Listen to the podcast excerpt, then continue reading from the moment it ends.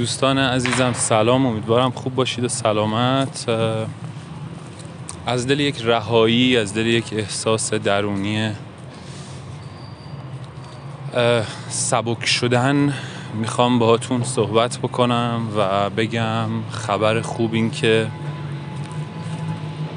همینی که هستی عالیه. همین چیزی که هستی فوقالعاده است. می‌تونی اینو بپذیری؟ می‌تونی از من قبول کنی اینو؟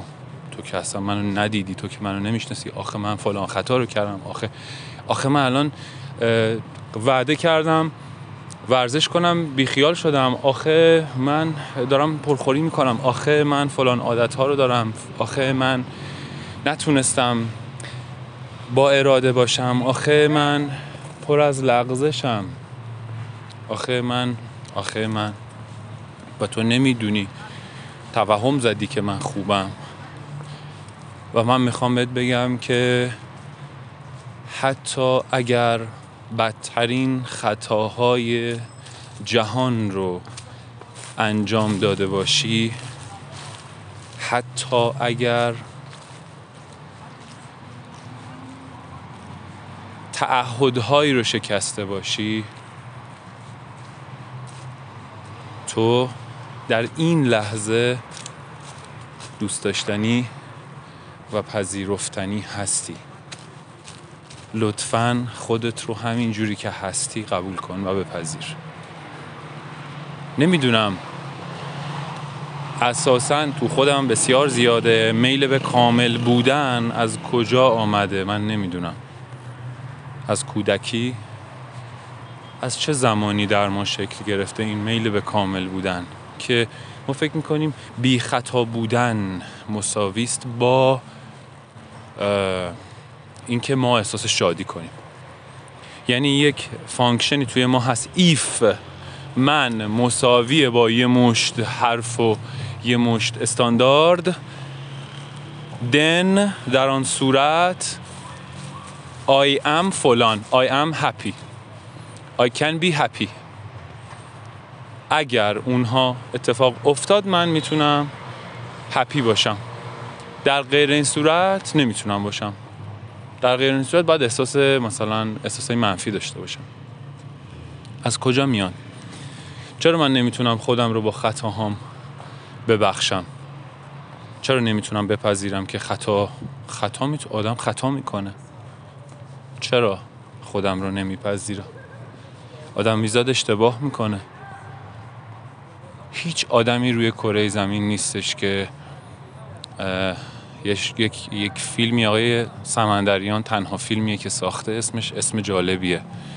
هیچ آدمی نیست که از پس تمام وسوسه های زمین بر بیاد. یه همچین اسمی داره. آها اسم فیلم تمام وسوسه های زمینه. و آقای جمال اجلالی نازنین این دیالوگو میگه. میگه هیچ کسی نیست اما اول فیلم که از پس تمام وسوسه های زمین بر بیاد.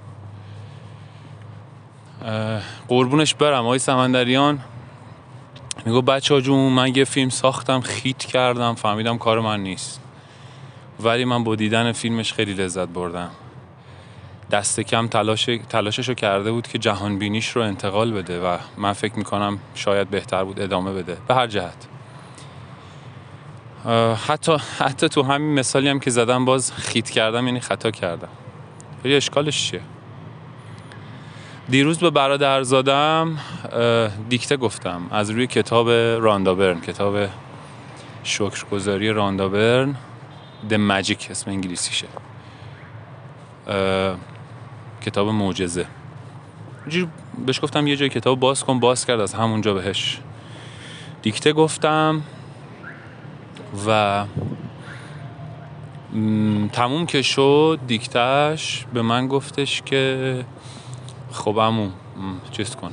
گفتم حالا چیکار باید بکنم؟ گفت باید نمره بدی دیگه. گفتم من نمره نمیدم. گفت باید چیکار می‌خوای بکنی؟ بعد زیر اون قسمت هایی که خب نادرست بود و من خط کشیدم درستش رو نوشتم و زیرش گفتم امو یه چیزی برات می نویسم نوشتم امو جون هیچ اشکالی نداره که غلط داشته باشی. مهم اینه که روی این غلط ها تمرین کنی که بتونی بهتر یاد بگیری. چون هدف یادگیریه نه چیز دیگه. هدف یادگیری امتیازگیری نیست. اینو به ما نگفتن. و بعد زیرش براش نوشتم هزار آفرین ها برای توه. اصلا به نام تو ثبته. با تمرین کردن و یاد گرفتن هم لذت می‌بری همون هزار آفرین رو تصاحب می‌کنی. یعنی به تمرین کردنت بستگی داره. فقط کافیه تمرین کنی. همین. اشکالی نداره اگر دیکتاتو غلط داره غلط نوشتی. اشکالی نداره اگر توی فیلمی بد بازی کردی. اشکالی نداره. هیچ اشکالی نداره. قرار یاد بگیریم. می‌تونیم ازش درس برداریم. یه تمرین هست که توی کتاب همین کتاب شکرگزاری خیلی تمرین فوق العاده کمی شاید فشار داشته باشه تمرینش. اما از یه منظری نگاه می‌کنی میگه که بشین بنویس اگر یه اتفاق به ظاهر بدی برات افتاده یا یه اشتباهی کردی ده تا مورد پیدا کن ده تا موهبت پیدا کن توی اون اشتباهی که کردی. یعنی با اشتباهی که تو کردی آیا آیا چیزای خیری هم توش هست که تو بهش توجه نداشتی؟ بعد یهو می‌بینی که او چقدر اتفاقای جالبی رقم خورد. و یه مثالی هم داره توی خود کتاب که مثال جالبیه. میگه مثالش هم اینه که اگر پلیس من رو جریمه بکنه و به خاطر سرعت غیر مجاز من ممکنه در لحظه به هم بریزم و بگم ای بابا نمی‌دونم. ای بابا فلان این مملکت فلان این فرافکنی این مدلی بکنم. ولی یه ذره که بشینم بخوام موهبت پیدا کنم میگم که من از پلیس واقعا ممنونم. انقدر درگیر فکر و خیالاتم بودم که اصلا حواسم نبود که دارم جون بقیه رو به خطر میندازم. من از پلیس خیلی ممنونم که اساسا شغلش اینه که مراقبت کنه از آدم و اگر خانواده من پیاده مادرم پدرم پیاده توی خیابون باشه و کسی بخواد با چنین سرعتی از کنار اینا رد بشه من واقعا احساس خطر می‌کنم و ممنونم از پلیس که داره این احساسهای خطر رو کم می‌کنه داره امنیت ایجاد می‌کنه. و هزاران چیز دیگه. القصه این که برای من این مورد اومد که چرا فشار میاد بهمون خیلی وقتا. خیلی وقتا خودمون رو اذیت می‌کنیم. کودک درونمون رو تحت فشار می‌ذاریم. چرا؟ فقط به خاطر اینکه یه سری استاندارد تعریف شده توی ذهن ما که همون function ای ماست. توی اپیزود function ها توضیحش دادم. که باید اینجوری باشی من باید فلان. کتاب لویز هی کتاب شفای زندگی یه بخشی داره. میگه یه لیست من باید. بشین بنویس. من باید فلان من باید میگه بنویس با من باید چه جمله هایی ساخته میشه تو ذهنت؟ من باید فلان من باید فلان من باید پیس بشم من باید کنکور قبول شم من باید مثلا تو فیلم فلانی بازی کنم من باید این باید از کجا میاد؟ چرا باید؟ اصلا چرا باید؟ چرا ببین من همون نازم دوران کودکیمم که اتفاقا منتقدشم. من الان همون معلم سختگیر دوران کودکیمم که اتفاقا منتقدشم. من همون حاکم سختگیری هم که احتمالا منتقدشم. من همون دیکتاتوری هم که وایساده بالا سر کودک من و داره میگه این این این کارو بکن اون کارو بکن. باید اینجوری باید بیس بشه کی گفته باید بیس بشه؟ من باید یاد بگیرم و بهتره برای خودم که یاد بگیرم. چرا می‌خوام یاد بگیرم؟ اصلا دقت کردی چه ضرورتی داره ما زبان فارسی رو یاد بگیریم؟ برای چی از کودکی زبان فارسی رو یاد می‌گیریم؟ برای چی؟ برای اینکه بتونیم تو جامعه بتونیم ارتباط برقرار بکنیم. همین. من باید زبان انگلیسی بخونم که روی فلانی رو کم کنم. من باید تو فیلم فلانی بازی کنم که روی هزاران نفر کم. نه. می‌خوام میگم این باید ها باعث فشار میشه که یه سری استاندارد تو ذهن ما میشه استاندارد و بر اساس اون استانداردها اگر ما مطابق اون استانداردها نباشیم به خودمون سخت می‌گیریم. خودمون رو شدیدن سرزنش می‌کنیم و خب دیگه خود دوستی معلومه خودم رو دوست ندارم. امکان نداره من همزمان بتونم خودم سرزنش کنم و همزمان احساسم به خودم خوب باشه. حالم با خودم خوب باشه فکر کن خودم یه کودک 6 سالم دارم با خودم چجوری حرف می‌زنم؟ دارم با خودم چجوری برخورد می‌کنم؟ دارم به خودم چجوری می‌گیرم؟ چرا؟ چرا سخت می‌گیرم به خودم؟ روش تربیتی من با این بچه چجوریه؟ خب پس چیکار کنیم؟ بچه رو ول کنیم امون خدا نشد که. آره بچه رو خیلی مهمه که چطوری بتونی باشه ارتباط برقرار کنی. یه مادری رو دیدم تو فضای مجازی بچه بزرگتره بچه دو ساله مثلا بچه قنداقیه رو زده بود. یا فکر کنم یه همچی چیزی. یکیشون بزرگتر بود یکیشون کوچیکتر. مادر اومد بهش گفتش که خب طبیعتا میشه فریاد زد سر بچه بگی حق نداری بزنی و بچه رو تهدید کنی که یه بار دیگه دستت رو قلم می‌کنم فلان. مثال. یا مادر اومد بچه کشید کنار گفت عزیزم من می‌دونم که تو عصبانی بودی. تو حق داری عصبانی باشی. کاملا حق داری. اما حق نداری برادرتو یا خواهرتو بزنی. اینجا چارچوب بهش میدیم. میگه حق داری عصبانی باشی. این یه حس معتبره. من میشنوم. ازت می‌خوام وقتی عصبانی هستی یه جور بهتری بیان کنی و من رو متوجه بکنی که عصبانی هستی و به من بگی که چی می‌خوای. به جای اینکه خواهرتو بزنی به من بگو چی می‌خوای چه چیزی عصبانیت کرده. اوکی؟ و بعد میگه که می‌خوای بغلت کنم الان؟ میگه آره مادره بغلش می‌کنه میگه دوستت دارم. و بعد میگه الان بریم از دوست داری با خواهر دوباره بازی کنیم میگه آره. میگه بریم ازش بپرسیم ببینیم آیا الان مثلا اجازه میده که باهاش بازی بکنی یا نه. یعنی باز بهش یادآور میشه که اینجوری نیستش که هر وقت بخوای بیای هر وقت بخوای بری نه. این روش تربیتی خیلی می‌تونه جالب باشه. برای من جالب بود. برای روش تربیتی خودم با خودم. برخوردم با خودم. مهربون تر باشم. آقا خطا می‌کنم. اساسا ما باز اینم تو کتاب شفای زندگی که ما با آزمون و خطا یاد گرفتیم راه رفتن و حرف زدن رو بازیگری رو. با آزمون و خطا یاد گرفتیم.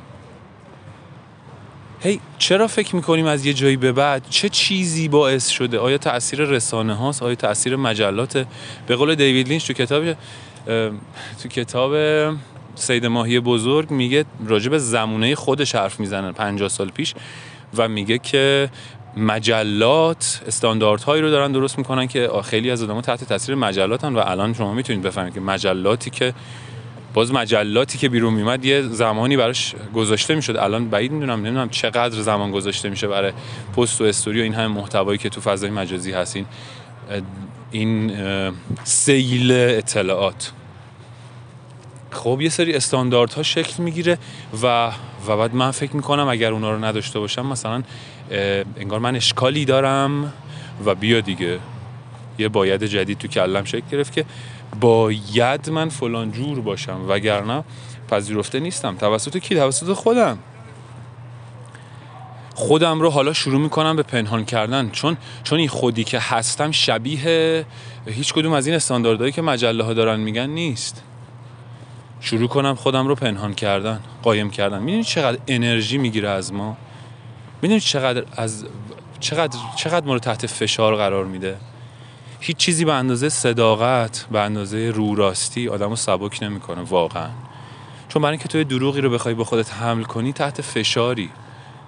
هی مثل یه وزنه است به خودت وصلش کردی هی باید از این ور پیرنت قایمش کنی اون ور پیرنت.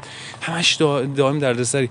مجبوری مجبوری کارایی رو بکنی فقط به خاطر اینکه اون دروغ تو بپوشونی. و می‌دونی چقدر انرژی می‌گیره از ما. ولی کافیه فقط بخواید بخواید از در صداقت وارد بشی. تمام. از در صداقت وارد شی. بگی من بعد سبک میشی بارو می‌ذاری زمین. بهاشم می‌پردازی. میگی آره من این خطا رو کردم اصلا. بهاشم می‌پردازی. و این باعث میشه من خودم نباشم. باعث میشه از خود بودن فراری باشم. چون خود بودن بیرون معتبر نیست برای خود من معتبر نیست. چرا اساسا اصلا وصل به بیرون چرا؟ چرا خود دوستی من وصل به بیرون؟ چرا من شرطی اینم که بقیه منو تایید بکنن یا نکنن؟ همه اینا ریشه تو یک چیز داره دیگه. من خودم خودم رو تایید نمی کنم خودم خودم رو مورد اعتبار خودم نیستم. اعتبار خودم برای خودم ذره ارزش نداره. خب معلومه. عادت کردم امتیاز بگیرم. عادت کردم که نمره 20 و معلم داد یعنی من باید حق دارم خوشحال بشم. نه من می‌تونم می‌تونم می‌تونستم در خانواده ای باشم. نمی‌خوام بگم الان بگیرم رو خانواده. خانواده هم هر چقدر که بلد بوده لطف کرده ما رو بزرگ کرده. میگم یعنی دارم این شرایط رو فرض می‌گیرم. من اگر در خانواده بودم که درگیر این داستان امتیازدهی نباشم معلم اگر می‌گفت مثلا به می‌داد ده نگاه می‌کردم می‌دیدم که خب شدم ده. اوکی. غلط دارم. غلطام چی تمرین می‌کنم میشم 15 خیلی بهتره. تا اینکه بخوام شهوت 20 داشته باشم. بعد میشم 17 بعد میشم یه روزم میشم 20 15 هم با عزت نفس 15 هم. ولی خیلی ها بیستن بدون عزت نفس بیستن با اضطراب بیستن. با از برادرزاده ها می‌پرسم میگه امو یعنی یکی از تو کلاسمون یعنی یعنی تمام تلاشمو می‌کنم 20 بشم که یه وقت مثلا اگه یه چیزی 19 بشم اون 20 بشه اما اصلا تو کتم نمیره. بچه 10 ساله 11 ساله. خب من الان نمی‌تونم از بیرون کاری برای این بچه بکنم. این بچه چیزهایی که باید دریافت می‌کرده رو کرده. مثل خود من احتمالا باید بزرگ شه و یاد بگیره که روش امتیازدهی روش درستی نیست. اصلا موضوع موضوع غلط و درست نیست. به هیچ عنوان. موضوع اینکه باز مربوط میشه باز به احساس لیاقت که من خودم رو هر وقت بتونم با تمام خطاهام احساس لیاقت داشته باشم با تمام خطاهام عزت نفسم سر جاش باشه. اصلا عزت نفس یعنی من خودم رو بپذیرم همینجور که هستم. احساس لیاقت یعنی من خودم رو لایق بدونم همینجور که هستم. من لیاقت دارم. من لیاقت بهترین ها رو دارم. حتی قرار نیست. همین جا که هستم و همین لحظه. یک لحظه است یک ثانیه است. اگر در قضاوت خودم باشم اگر از جایگاهی دارم نگاه می‌کنم که خودم رو دارم سرزنش می‌کنم بهتر جایگاه نگاه هم عوض کنم. یه ذره برم اونورتر یه ذره برم عقبتر یه ذره برم بالاتر نگاه کنم یه ذره بگم نه نیازی نیست انقدر به خودم سخت بگیرم. یه ذره به خودم فضا بدم خودم رو دوست داشته باشم. اشکالش چیه؟ اومدیم اینجا یاد بگیریم. همین چرا انقدر به خودمون سخت بگیریم؟ چرا به خودم سخت بگیرم؟ اومدم اینجا که یاد بگیرم. همین. و این پروسه رشد زیباست. تمام ما هر کدوم تو هر لولی که هستیم تو هر حوزه‌ای که حوزه مورد علاقمونه تمرین می‌کنیم با فضای امکاناتمون تمرین می‌کنیم با همون امکاناتی که داریم خودمون رو دوست داریم. و تمرین می‌کنیم و خجالت نمی‌کشیم و انتقاد کردن. من خودم یکی از کسی هستم که واقعا رعشه می نزدیک بود تشنج کنم اگر از من انتقاد می‌شد. و یه روزی یادمه. اینا بالا پایین داره. یعنی هی از ازم یادم میره. دوباره یادش میفتم یه روزی زنگ زدم به یه عزیزی که کار بدن می‌کرد. گفتم که منو از میشه لطفا مثلا به هم بگی که مثلا چه چیزایی کار داره. بعد روش تمرین بکنم. گفت اول قرار تشکر کرد ازم گفت چه نگاه جالبی همه از انتقاد فرار می‌کنن اینها. حواسم هم بود که این فرار به اون سمت فرار به جلو کردن اینکه یه پوز اینو بدم که من از انتقاد نمیترسم حواسم بود که کار خیش کاذبم نباشه. زنگ نزدم تایید طلبی کنم. زنگ نزدم بگم ببینید من چقدر انتقاد ترس از انتقاد ندارم. نه واقعا می‌خواستم نکتم بدونم و برم تمرین کنم که بهتر بشم. همین. چون اون میل به تایید دوباره همون امتیازگیری است باز من اصلا به فکر رشد خودم نیستم. فقط می‌خوام در لحظه تریاک تایید رو بگیرم بکشم و بگم همین لحظه فعلا عشق است تا ببینیم بعدا چی میشه. نه.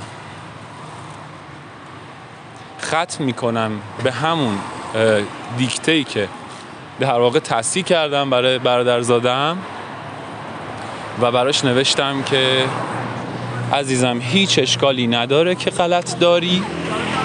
مهم اینه که روی این غلط ها تمرین کنی و یادشون بگیری. همین. حالا این مثلا ادبیات. بالاخره مثلا یه استانداردی رو یک در واقع حداقلی رو باید داشته باشی عزیزم. برای منظورم نوشتاره. و در ادامه دوست نداشتی ریاضی نخون. برو شیمی بخون. برو فلان بخون. و بعد کم کم من منصور اینا کمک می‌کنه. این این این صحبت ها کمک می‌کنه. عزت نفسم محکمتر و مستحکمتر بشه و احساس بدبختی نکنم از اینکه یه نفر از من بهتر میرقصه. خب برقصه. اگر من تو حوزه رقص می‌خوام رشد کنم میرم کلاس برمیدارم منم. میرم شروع می‌کنم رقصیدن. می‌دونی کلاس رو نمیرم برای اینکه تو کلاس بهترین بشم. تیک بگیرم تایید استاد رو بگیرم دوباره با, با تریاک تایید استاد نشه کنم. نه دارم میرم یه چیزی یاد بگیرم. اون اپیزود کلاس بازیگری که ضبطش کردم اون برید گوش بدید. برای چی میرم کلاس بازیگری؟ میرم یه چیزی یاد بگیرم مثل یه فن بهش نگاه کنم. که آقا به من یاد بده که بتونم لحظه رو به بهترین شکل در بیارم اصطلاحا. تا جایی که میشه. و و همین و همین.